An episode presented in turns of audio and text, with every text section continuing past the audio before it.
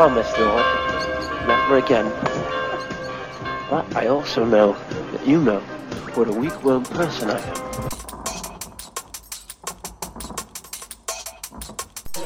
Regret this, Lord. I'm a wonderful person.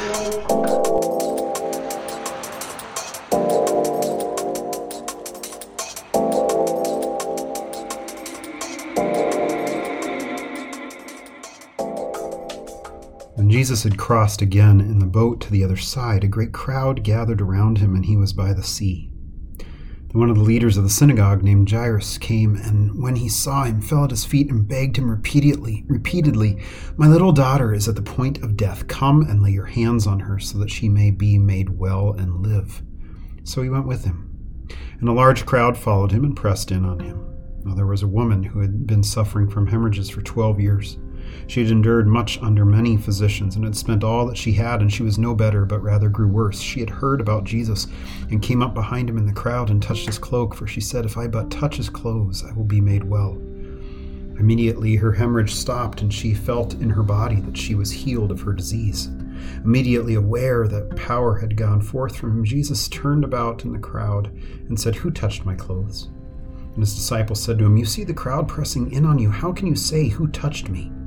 He looked all around to see who had done it, but the woman, knowing what had happened to her, came in fear and trembling, fell down before him, and told him the whole truth.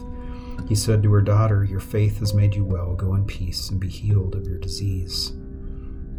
While he was still speaking, some people came from the leader's house to say, Your daughter is dead. Why trouble the teacher any further? But overhearing what they said, Jesus said to the leader of the synagogue, Do not fear, only believe. He allowed no one to follow him except Peter, James, and John, the brother of James.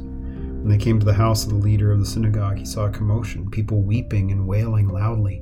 When he had entered, he said to them, Why do you make a commotion and weep? The child is not dead, but sleeping.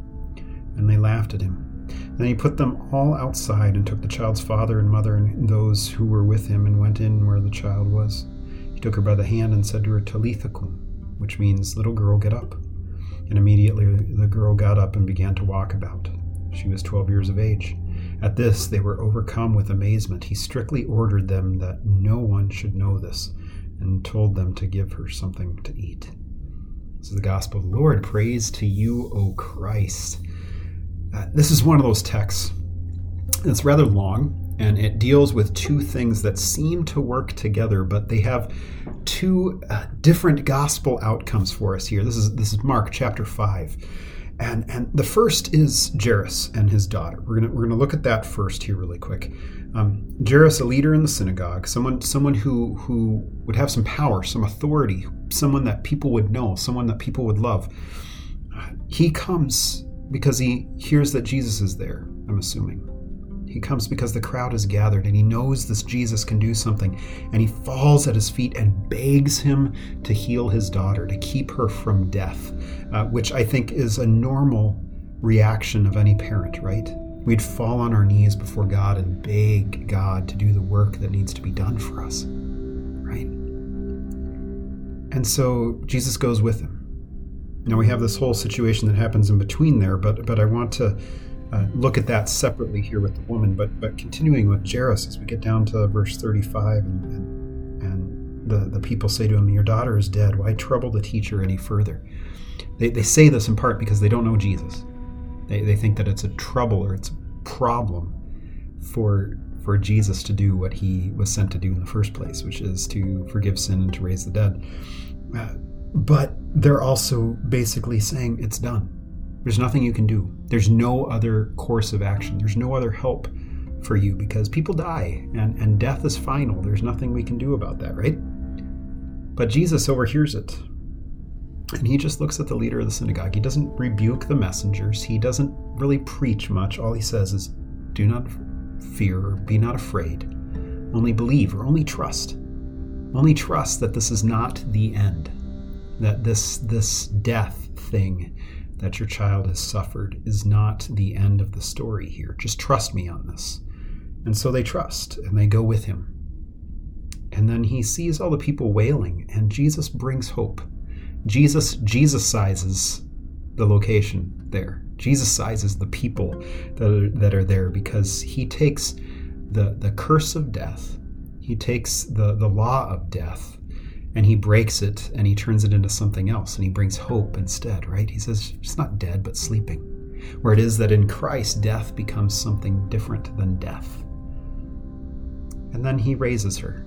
Quite literally, he says, Little girl, arise. Whispering the name that she has, little girl, little daughter, arise. And immediately she gets up, and everyone's amazed, and they should be. But that is the work of Christ. He meets us in our desperation, and oftentimes we don't see the outcome that we expect. That there may be a lot of us who've prayed for healing, and healing hasn't come. But that lack of healing is not the end of the story.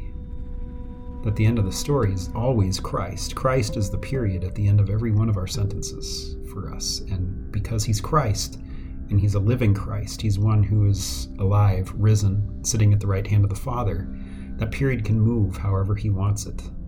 And it can be turned into a comma, be turned into a semicolon, turned into question mark, all those things, because that is His power. And here, that's what He does for this Father, and that's part of our belief, our trust, is to trust Christ when all is lost. This sort of goes along with our gospel from last week. Well, now we have the woman. I want to I want to look at the woman separately because this is a big deal. She's suffering from bleeding for 12 years. Uh, that kind of bleeding that women suffer from, but constantly for 12 years. Now imagine the physical suffering she's going through, the weakness, the difficulty, the embarrassment, the inconvenience, but then also, according to the law, she's unclean, perpetually unclean. Anything she sat on or touched or laid upon would have to be washed because it would be unclean until, even if it was washed, it'd be unclean until evening. Um, and then anyone she touched or anybody that touched her would be unclean until evening. And so she sneaks up to Jesus and she tells herself, if I just touch him, I'll be clean. I'll be saved. I'll be made well. I'll be made whole. And so she does. She touches him. She trusted that this one was a different kind of person, different kind of physician. This one was a physician that um, didn't need PPE. He wasn't going to turn her away because she was unclean. In fact, he takes the uncleanness upon himself. And the unclean woman touches him and she's made whole. She's saved from that. And Jesus does not condemn her. All he wants her to do is confess. She confess, confesses. He says, Daughter, your faith has made you well. The word there is saved you. Your faith, your trust in me as who I am, as the one who wants unclean people to cling to him that he might wash them. And he says, Go in peace. You're at peace now. You're freed of your disease. It says, Be healed of your disease. Be made whole, is what the word actually means. That she had no wholeness.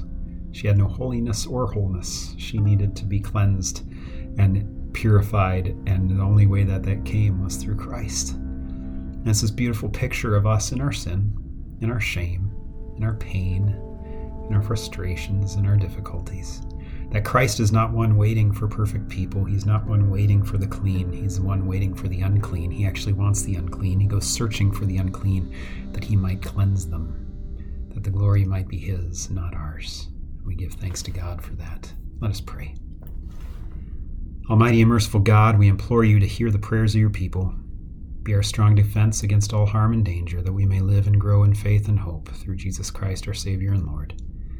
Amen. Well, church, go in peace, serve the Lord.